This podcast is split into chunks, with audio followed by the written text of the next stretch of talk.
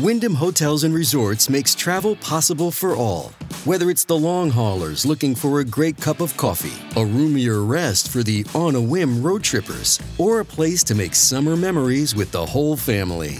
No matter who you are, where you're going, or why, with 24 trusted brands to choose from like La Quinta, Days Inn, and Super 8, your Wyndham is waiting. Get the lowest price at wyndhamhotels.com. Restrictions apply. Visit website for more details. Look, Bumble knows you're exhausted by dating. All the must not take yourself too seriously and 6 1 since that matters. And what do I even say other than hey? well, that's why they're introducing an all new Bumble with exciting features to make compatibility easier, starting the chat better, and dating safer. They've changed, so you don't have to. Download the new Bumble now. This week's episode is brought to you by the show's generous supporters on Patreon. Supporters who get access to bonus content, including a recent episode on whiskey for Patreon supporters only, uh, a Discord server where you can chat to other listeners, discounts on art by Kirsten Shiel, and a whole lot more. Find out more at patreon.com forward slash Darach. And now the show.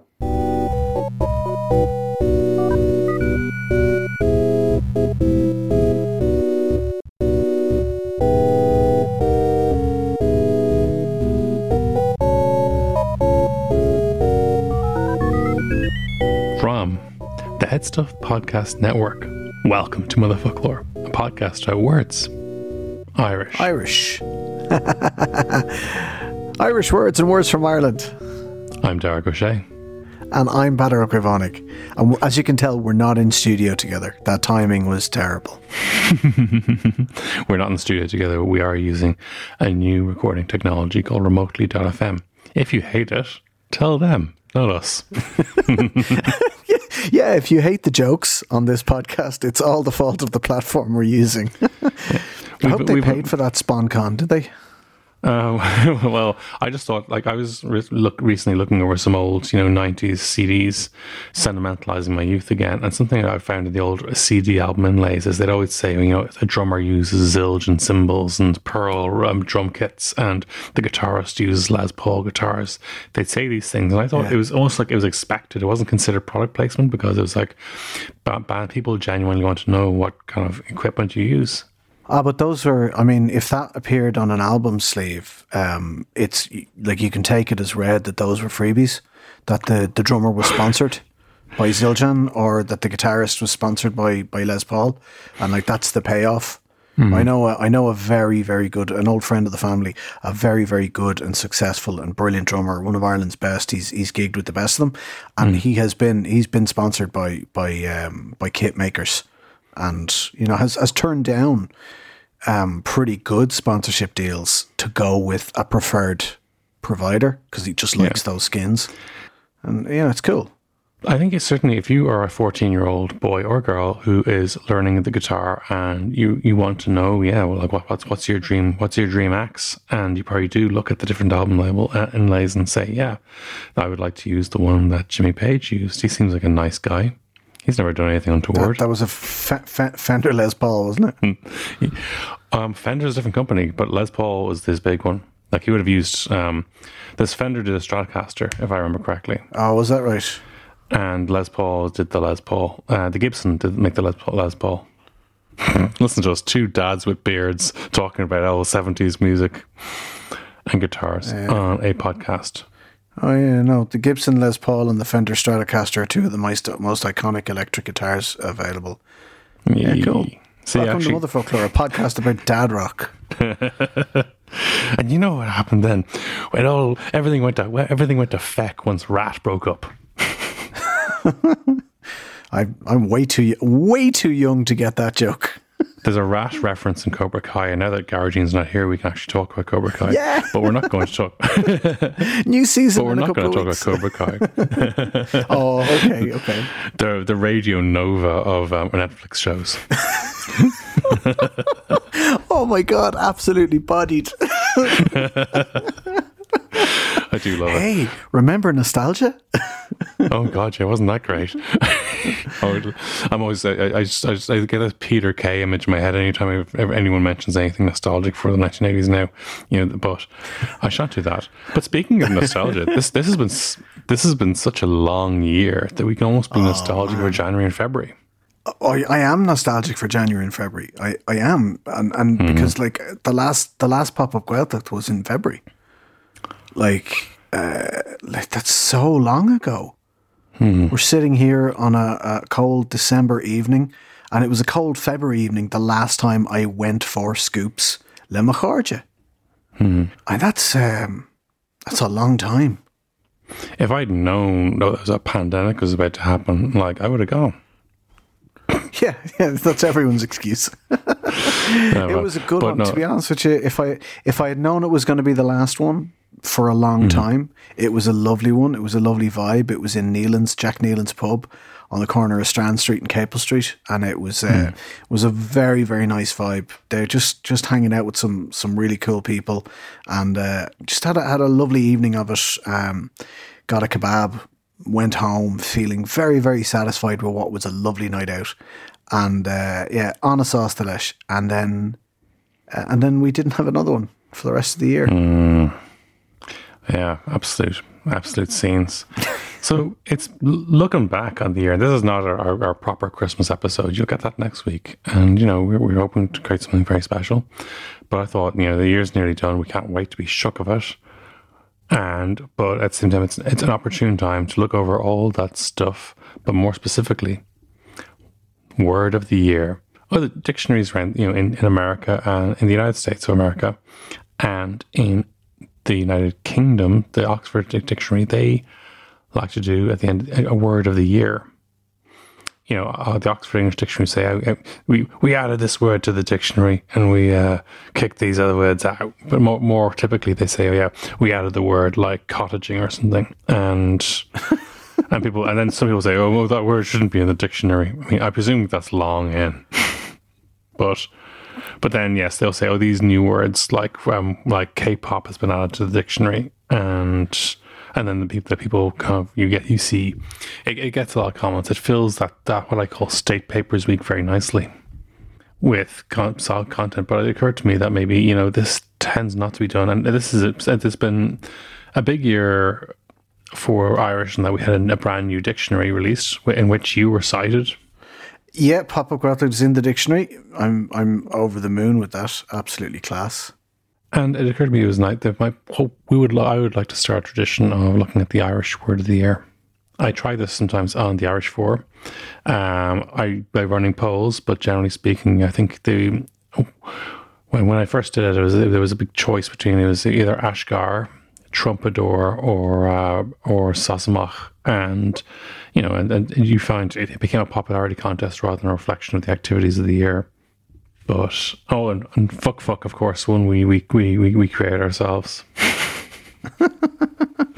I, but, yeah, to be fair, did did you not create Sassenach yourself? I didn't. Sassenach, I think was uh, was I think Sassenach was Big Monster Love or was um? Oh, cool. Carl McCarr or, or, or Cormac.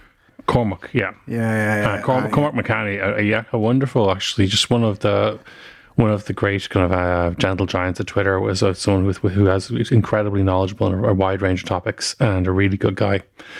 And he's written a book about uh, about Lost Dublin, and which is worth looking up if you get a chance. And yeah, and he's definitely worth following because he always has something interesting to say, and he has lovely Irish. But yes, uh, I think he may have been he's maybe the one responsible for Sassenach. And whereas fuck fuck is the one we came up with for a fuckboy. Yeah. Great. Now I have to do now I have to do a warning. But this episode contains swear words because the, because the podcast is called this, Motherfoclóir. This episode contains references to fuckboys, so please don't let anyone listen to it. anyway, so yeah, so uh, so look, the word of the year, right? It, it it generally tends to reflect um, like, okay, the ways that we can calculate word of the year for a start, probably the most efficient way by far, and the best way is to find out how many people are looking up this word online and using it online. And and words that have never really appeared or trended before that sort of crop up.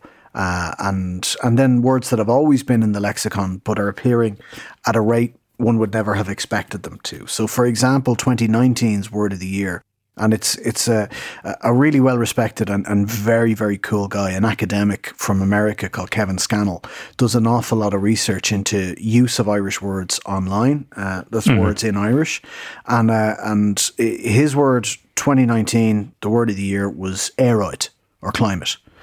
And oh. anybody who can remember way back 25 years ago in 2019 um, will tell you that, like way back then in the pre in the before times, uh, when we didn't have to be more than two meters apart from each other and we were allowed to have pints.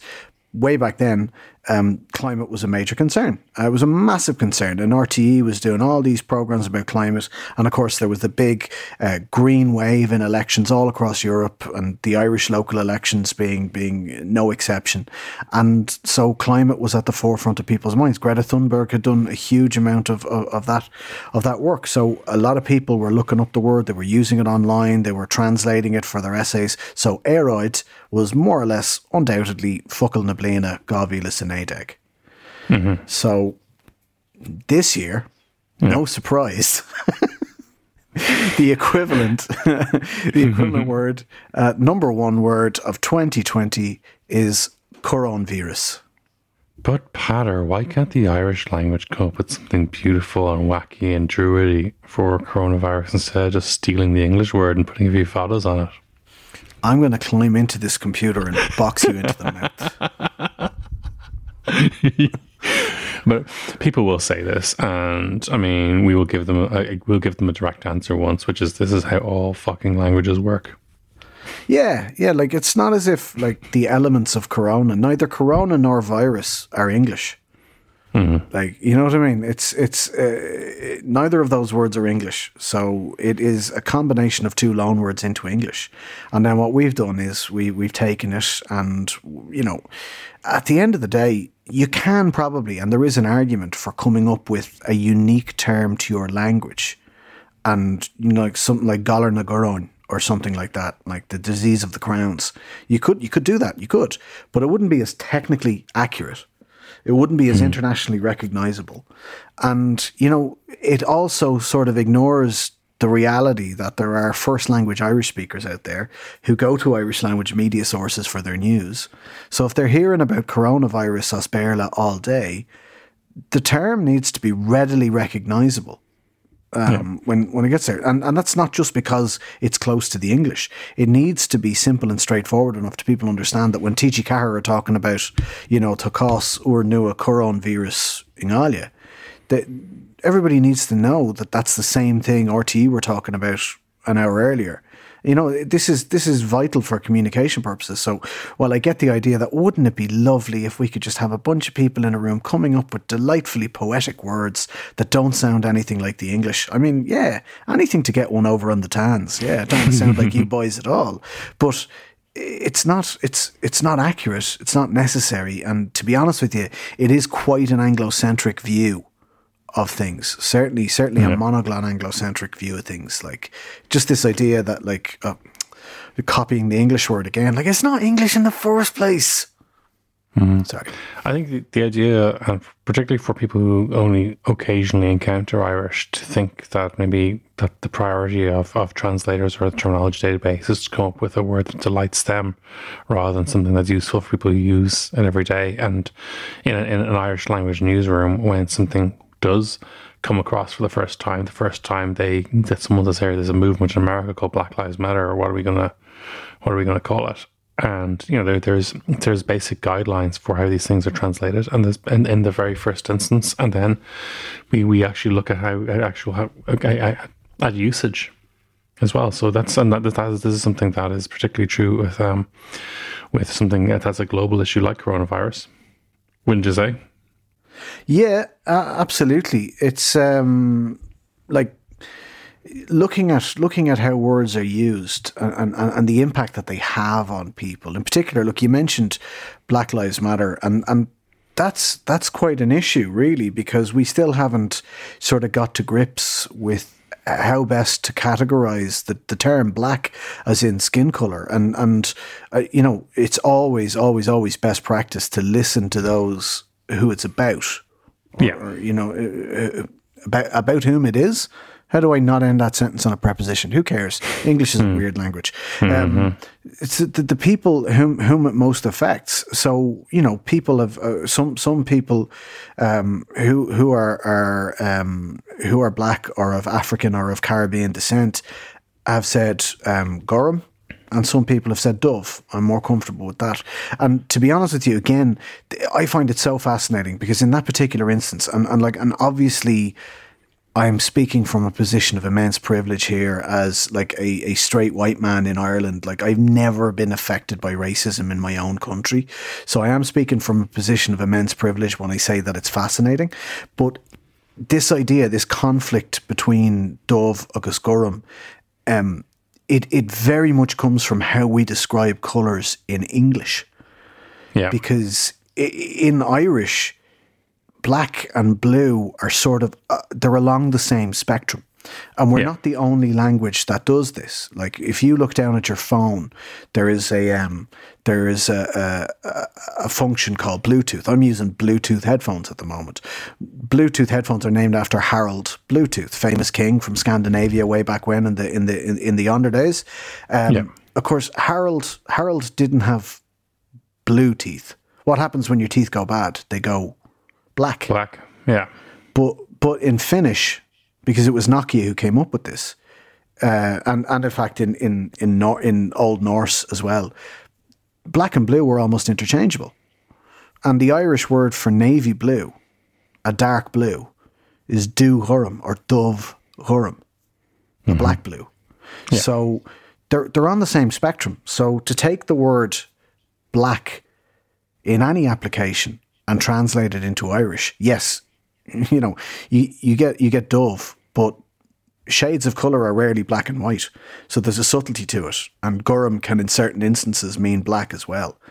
And it's it's there's a lot of like there there's recently sprung up urban myths that like, you know, you can't you can't call somebody Dinna Dove because fire Dove means the devil. It's like, no, you can absolutely say Dinna mm-hmm. Dove. You can. If if that's what you prefer as a term to refer to you, then that's what I'm going with.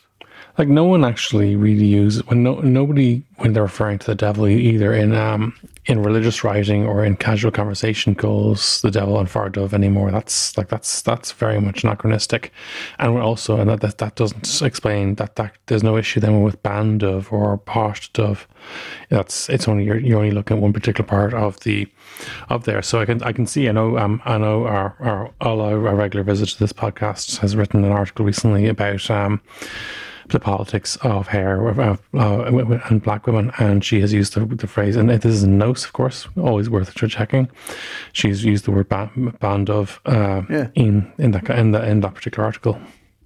Yeah, and, and as I say, like I'm I'm always inclined to to listen to someone who says this is how I want to be referred to, rather than pontificating and to say this is how you should or shouldn't be speaking about someone. And and, and, and that, that's that's the most important thing here. So look, the use of, of language therefore is is absolutely vital. And how how that is applied it should always it should always be in, in sort of in as much as is possible in conjunction with with experts or with uh, you know with with people who, who know what they're talking about or predominantly have that lived experience. It would be absolutely absolutely vital to do that. So when we are reading news about about China or Tibet in um, in English language media, they we would you'd see a phrase like "fa- Falun Gong" wouldn't be translated, and and similarly you'd, you'd say that, and and and the, but whereas maybe if the phrase like the Communist Party would be would be translated, I mean there are there are guidelines for how these things tend to work. Am I right?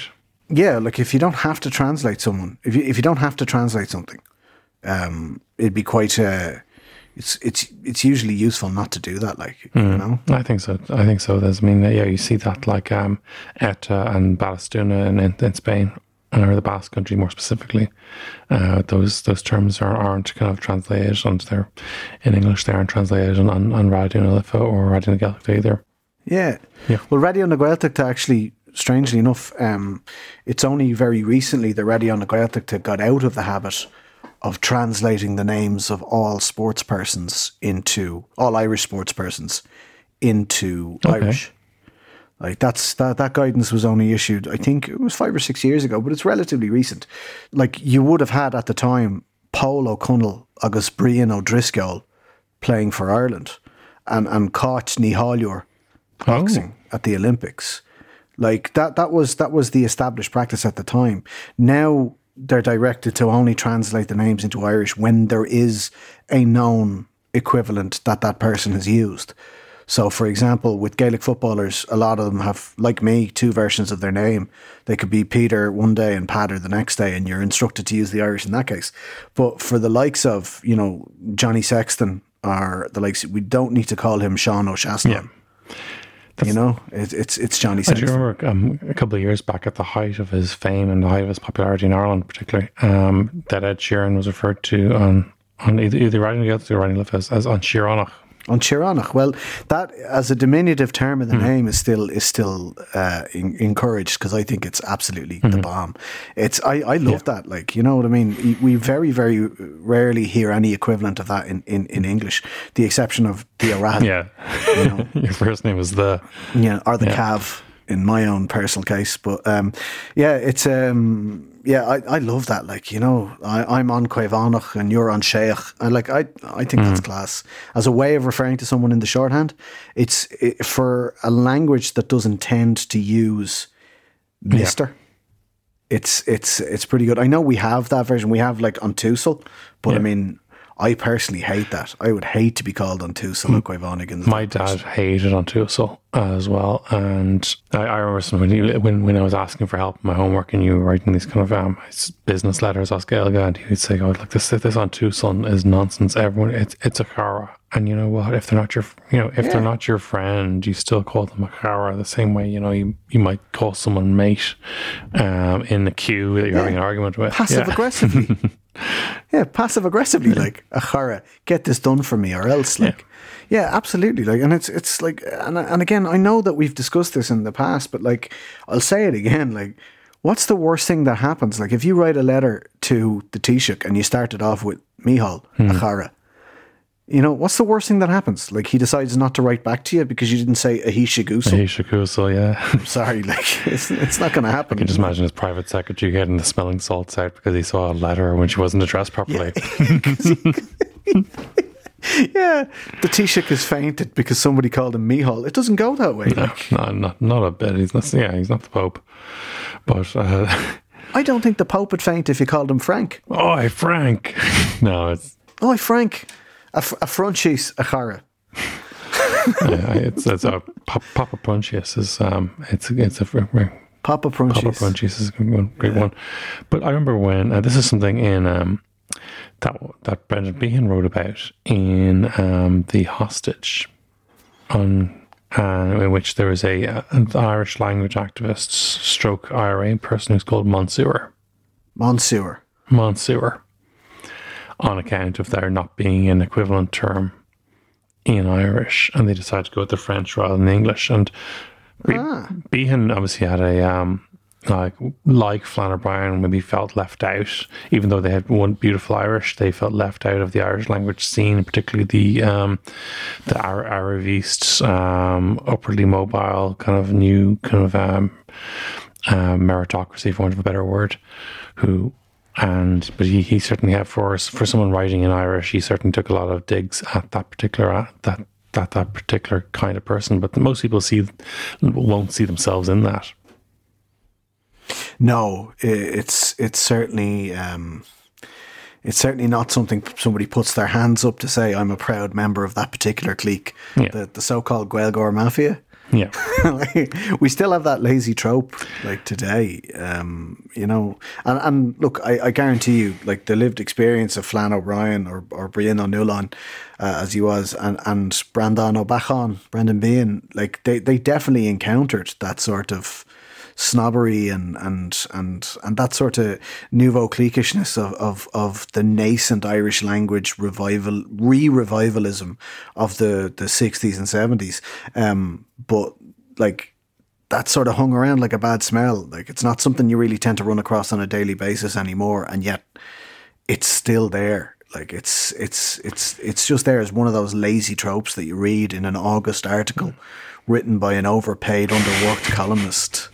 It's a lot like the the people have this image. They have a platonic image in their head of a wine snob, even though very few people have have have had an encounter with a wine snob that left them feeling angry and humiliated. Yeah, you know, I mean, it's it's it's very unusual for someone to actually, you know, be be kind of uh, be be mocked by a waiter for ordering white wine with a steak, or demanding their red wine be chilled, or or even just not not knowing that a certain grape, like the the kind of the classic Del Boy Nouveau Beaujolais from nineteen from from seventy nine, rarely happens, and if it does, oh, people you know, two, um, Mange two. well, at the end of the day, like you're not going to get mocked relentlessly by a sommelier or or a waiter. I mean, for a start, like if you're if you're going to a restaurant that has a sommelier, hmm. ask the sommelier for how the wine should be served or what wine you should have with this because they're professionals. And if you're going to a restaurant where yeah. the waiter is presenting with a with, with, a list of wine and you ordered the quote unquote wrong kind of wine, um, they mm. want a tip. They're not going to call you an idiot. Like yes. it very rarely happens that like you sit down and you say, you know, what wine would you like with the swordfish, sir? It's like a cava, and they say, "Fuck off." Mm. It doesn't happen. yeah, it doesn't happen, and even then, so yeah, it's it's yeah, there's but but but same time people have an idea in their heads of, of a wine snob as a particular type of person that's you know out there that who they can who they might and people who, who are interested in wine often will make a big scene of how they're not like that, even though most you, you don't get that. Whereas you know you, you people don't with a different set of opinions don't feel any need to apologize for them or qualify them or explain that they're different from a certain kind of bad dude. I've just googled it, Darach. Uh, apparently, cava goes yes. great with swordfish. So, excellent. How about that? That was a good call. I've, I've never had cava with swordfish. But I've been talking. Anthony Bourdain once said never to order swordfish in a restaurant anyway. Did he? Apparently, yeah. I apparently, he thought, I love his book. His first, uh, his first book, Kitchen Confidential, and like the tips mm-hmm. in it, like you know, never order the seafood special on a Monday. yeah. But yeah, you're right. We, we, we, we digress. We were we were at words of the year. So coronavirus. Coronavirus is the most searched for word of the year, and then you have the issue is that you, you say that what's the, the, a new word of the year that that's that, that's very interesting that that's a sign of the times that a certain new word has come along and then what's another word that maybe describes you know certain events of the year that in a particular way and you find this I think was it fake news was the word the word of the year I think it was in 2016 or 2017 and and then people might say, you might find a word like, say, that like cancelled may suddenly have taken on a new meaning, even though we've always had the phrase cancelled. Yeah. And this happens. And so, in addition to, I mean, yeah, so um, Kevin Scannell, P- Professor Scannell? Yeah. Professor Scannell has, has done wonderful research on this area. And he has come up with a list of, of 23 terms that have been 20, yeah, widely searched. The, the 23 words of the year in order. Um, and like coronavirus is the number one term, um, followed mm. by pandem or pandemic. Mm-hmm. Uh, and like some of them are words that we've always had, but they've never been used in as huge uh, a sense uh, as they have done, um, you know, as they have been this year. Um, then after that is Dean Glasol, which is the Irish for lockdown. Gar Hagval, which is um, uh, close contact, Garhagval, um, Dequivraha, which is uh, in a sen- in the sense that it was applied this year, it's reopening, like the roadmap for reopening Ireland. De Dequivraha, um, yeah. Fein Letlishu, August Fein Ainaru, they mean the same thing, self isolation. Um, like there, there's just uh, all of these words that like have to be invented when when something comes up like we are like at the end of the day we, we are we're inventing these words in english in, a sense.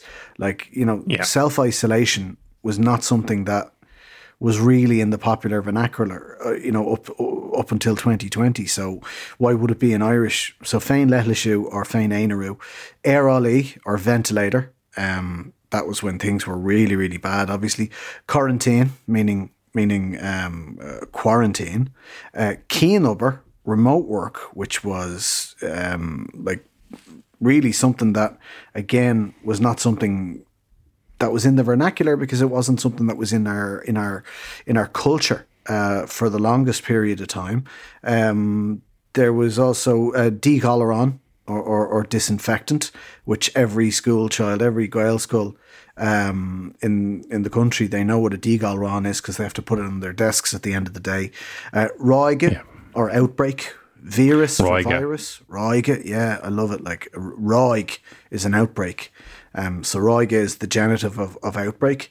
Uh, Cluharu, this was cocooning a word that came up earlier on in the year, and most of us hadn't heard it in that sense in English either. This idea that if you are um, over 70 or you have a pre existing medical condition that makes you vulnerable to COVID 19, um, that you should lock yourself away from society, in effect. So, Cluharu, uh, cocooning, Dean Curum, or intensive care, Ainaru, isolation. And again, we had Fein Ainaru earlier on, but this sort of Ainaru is, is, is, is slightly different um, uh, which was which was next, and that's contraction. So in this case, it could also mean gathering together. And f- funnily enough, it comes from the same root as the Irish word for um, couch, tulug, because oh. a couch is a seat on which you can sit together. So tulug. Oh. So tulika coming together, uh, or in this case, contracting.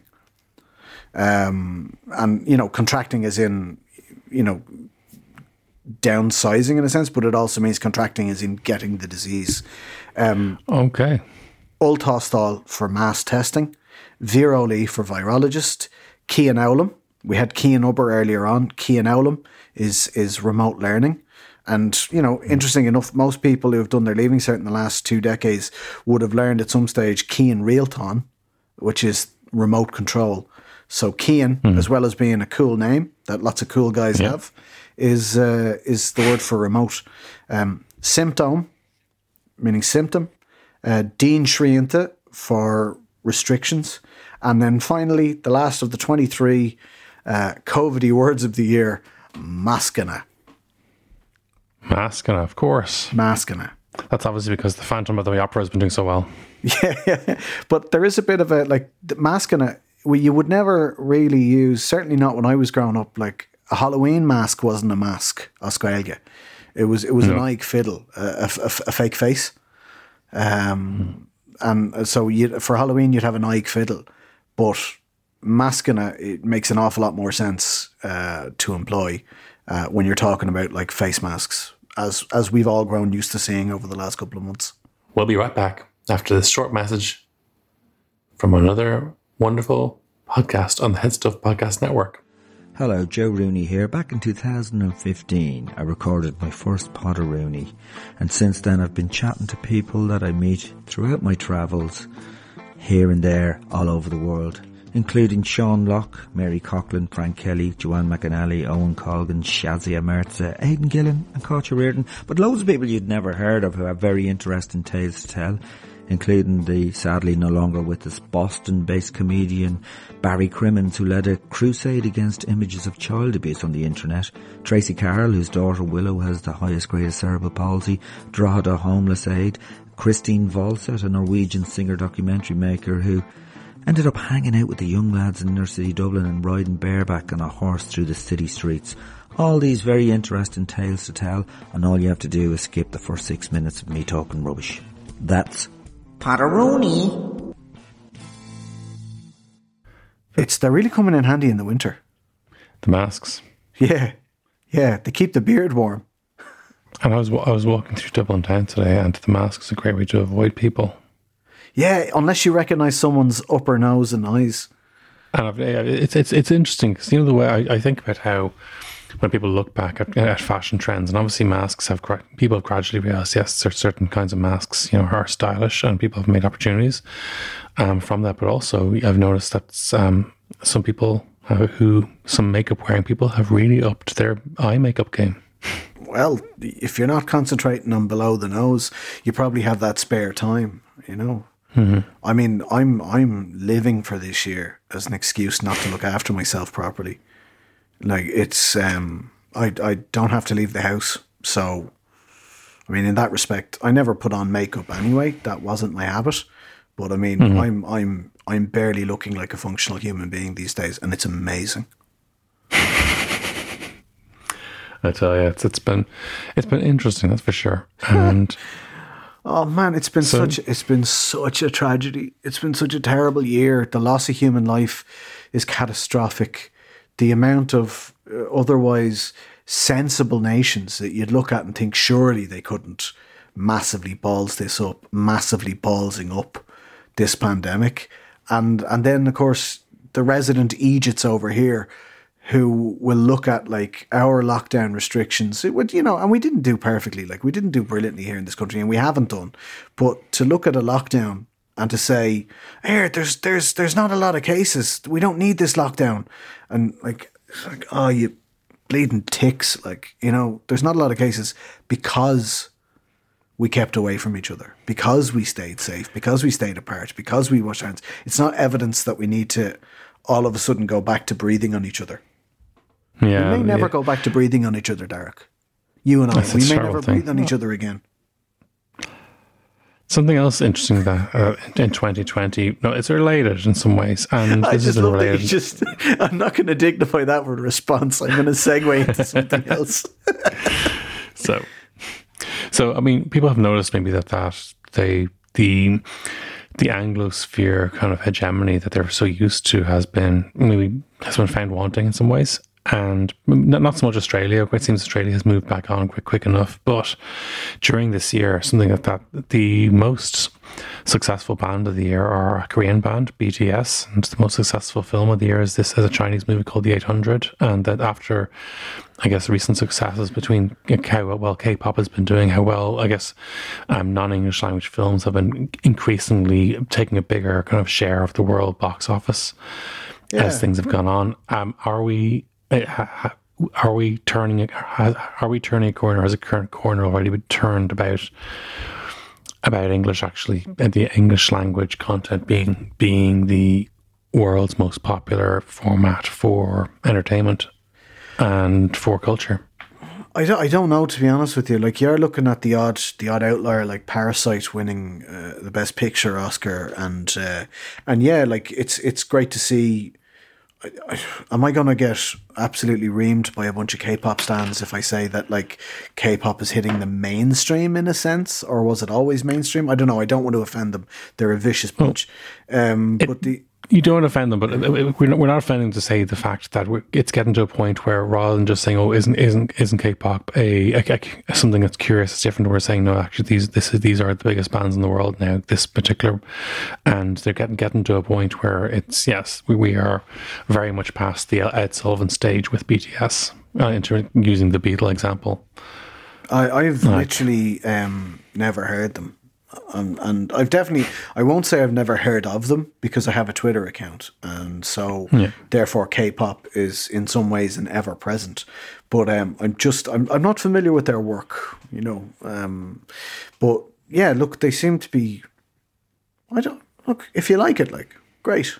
I don't know. But I just, I just think, it's a weird year, you know, and and like if the most popular and, and successful film of the year is is a Chinese movie, is that down to is it that down to this particular movie? Is it down to China, or is it down to the fact that Hollywood is almost at a complete and total grind? It's an uh, at an absolute standstill, and you know the cinemas aren't open, so major studios are holding off on all of their big releases, and and frankly, the Oscars are going to be terrible next year. well, you know, they've, they've they've never been a great night's entertainment. But I suppose for me, I'm, my point is that I suppose I'm hoping one of the one of the episodes I'm hoping to do in 2021 is to look at how look at silent movies and particularly how the introduction when when, when talkies came along, the uh, the soft power of the English language has been has hinged on movies and pop music. It's very significant that the, that that other languages are basically are competing with that directly now, over hundred years later, al- almost hundred years after the first talkie. One thing I will say on this is like English isn't going away anytime soon. Mm-hmm. And certainly from what I see, and I am by no means an expert and really open to correction on that, but most of the discourse I tend to see online about K-pop is in English. So I don't know if that's vastly outnumbered by the amount of discourse about about K-pop in Korean. I really don't know, but I see enough of it in English to My my German friends call this, this this Der Spiegel paradox, and that English people, the English language speakers, think everyone in German is very hip and liberal because they only meet um, the bilinguals. The people they meet tend to be more likely to be reading Der Spiegel than the Bild, and a, a monoglot's impression of Germany, a monoglot English speaker's impression of Germany, will be entirely coloured by their experience of bilingual Germans. That's true. No, um, no monoglot English language speaker has ever um, dropped acid with uh, a, a Bavarian uh, sheep farmer halfway up a mountain. Just hasn't happened. Like, if it is, somebody wasn't aware of it. yeah, But yeah, so so I'm not obviously people people who currently speak English will still speak English, but at some point, the concessions um, that people around the world have made to English language media in terms of you when you go to Germany or France and you are watching the news or the showbiz news, they'll have like Justin Timberlake or whomever else on. They'll have someone dubbing over that, and people or they people decide, well, if we're going to show English language entertainment, how are we going to reconcile the, the you know the, do we do subtitles do we dub over those kinds of decisions and gradually more and more often you, you will find yes that people in english speaking countries are going to start having to make those decisions about significant pieces of pop culture yeah. I think um, I think you are going to see it work. You're definitely going to see it work the other way, like the, the latter part of what you just said. You are going to have Yeah. to see us in Ireland and people in the US and New Zealand and Canada and Australia and the UK um, trying to. I shouldn't say the UK. Uh, I'm going to get killed. Uh, Britain. Um, the, either by uh, the K-poppers or the yeah, yeah, northern yeah. France. I'm either going to get killed by the K-poppers or Maeve McDade. Like it's, uh, um, um, and I don't know. Like you know, uh, you're you're definitely going to see people in the Anglosphere, hopefully anyway, and I think it's trending that way, consuming a lot of non-English language media. And, and worrying about like the dub or the subtitle and which one is better and you know the arguments and subtitles are obviously better it's it's class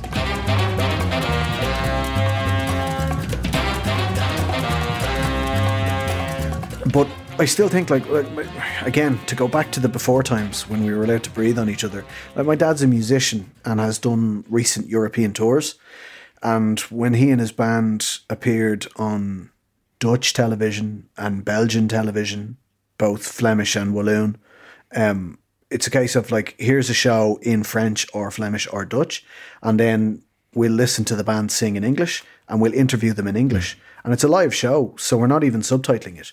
But what we are doing is we are giving a huge amount of credit to our multilingual audience and saying that there are enough people out there watching this television program who have studied English and speak it to such a degree that they can enjoy this content. And I don't Yeah. know if I don't know if that's going to happen in Anglosphere nations. I don't know if we're ever going to get to the stage where somebody, a, a particular expert on a particular topic or a particular entertainer who only speaks Spanish comes on to Claire Byrne or comes on to Primetime or comes on to the Late Late and Ryan all of a sudden flexes his perfect Spanish to ask them a few questions. And there's enough people out there in the audience who speak, you know, one of the mo- world's most widely spoken languages. I don't like. I cannot see that happening at any any stage in the the short or medium term. it's definitely development. It's it's it, it, there there have been once or twice when when like um Gangnam Style and Baby Shark and things like that came along. People you you, you can only call them once off so much, so many times. Usually you can only call something once off once.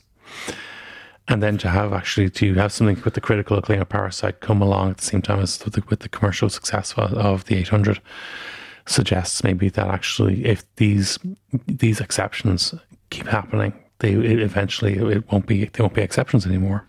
But this is just to put the the context in that as as 2020 ends, you know, and we are entering uh, another decade of centenaries, a, diff- a different decade of centenaries, where depending on how much of a pedant you are, we're either starting this decade in a few weeks or we've already we're near a year down.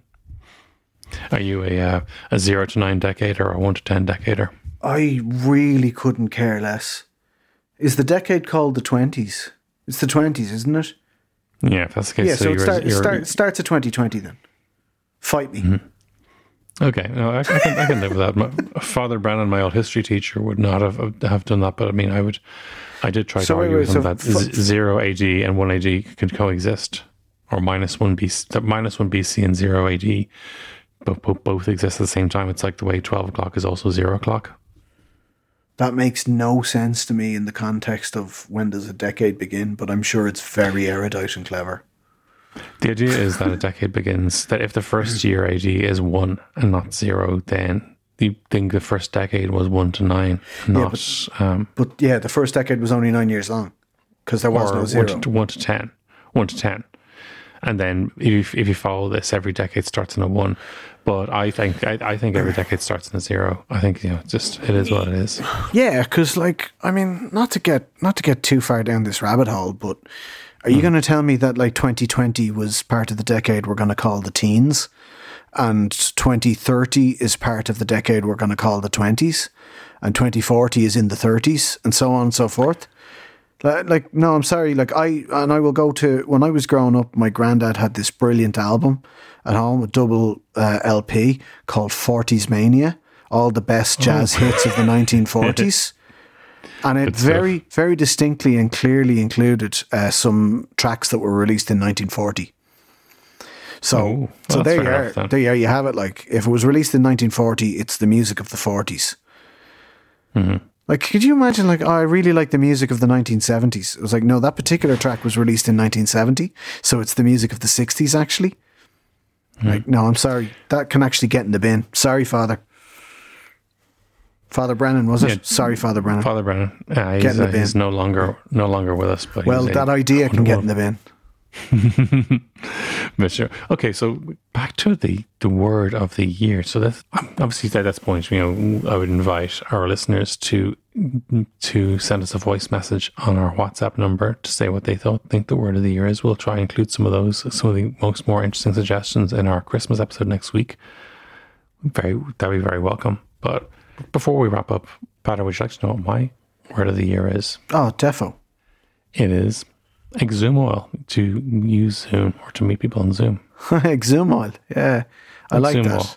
Yeah, I'm gonna I'm gonna say that my um my word of the year is um suasglace or updressing, not glacis suas, not glacis suas, but updressing, which is when you're exum oil and you only decide to get dressed from the waist up.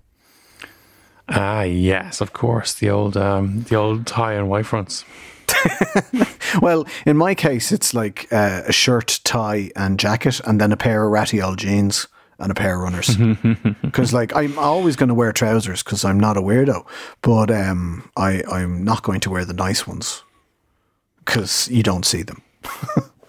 Proper, yeah, exactly. Why? Why? Like I'd say, I, I, yeah, people have not been ironing trousers this year. That's for sure. no, there's hasn't been a crease in these jeans. Peadar, thank you again, and for uh, joining me for this in, in important discussion about the, the words of the year and the, the, the fortunes of the English language. yeah, Iwa. well, so until next time, it's a slán from me. Agus slán weimse.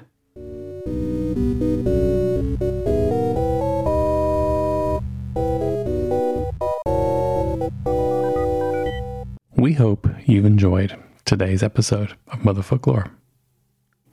Motherfoclóir comes out every Friday on the HeadStuff Podcast Network. If you can't wait that long for your next podcast fix, HeadStuff have a number of other very interesting shows, including The Wonderful World of Wikipedia, one of my top finds for this year.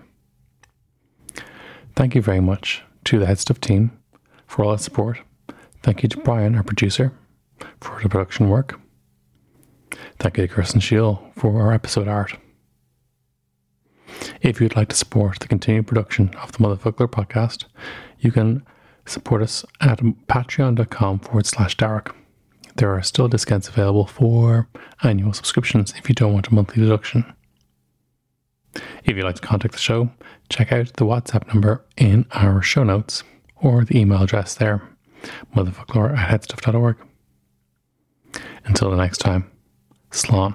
This has been a production of the Headstuff Podcast Network. 減速しないと谷底へ真っ逆さまだぞ。言わんこっちゃねえ。スピードが乗りすぎてるぜ。立て直して減速するスペースはもうね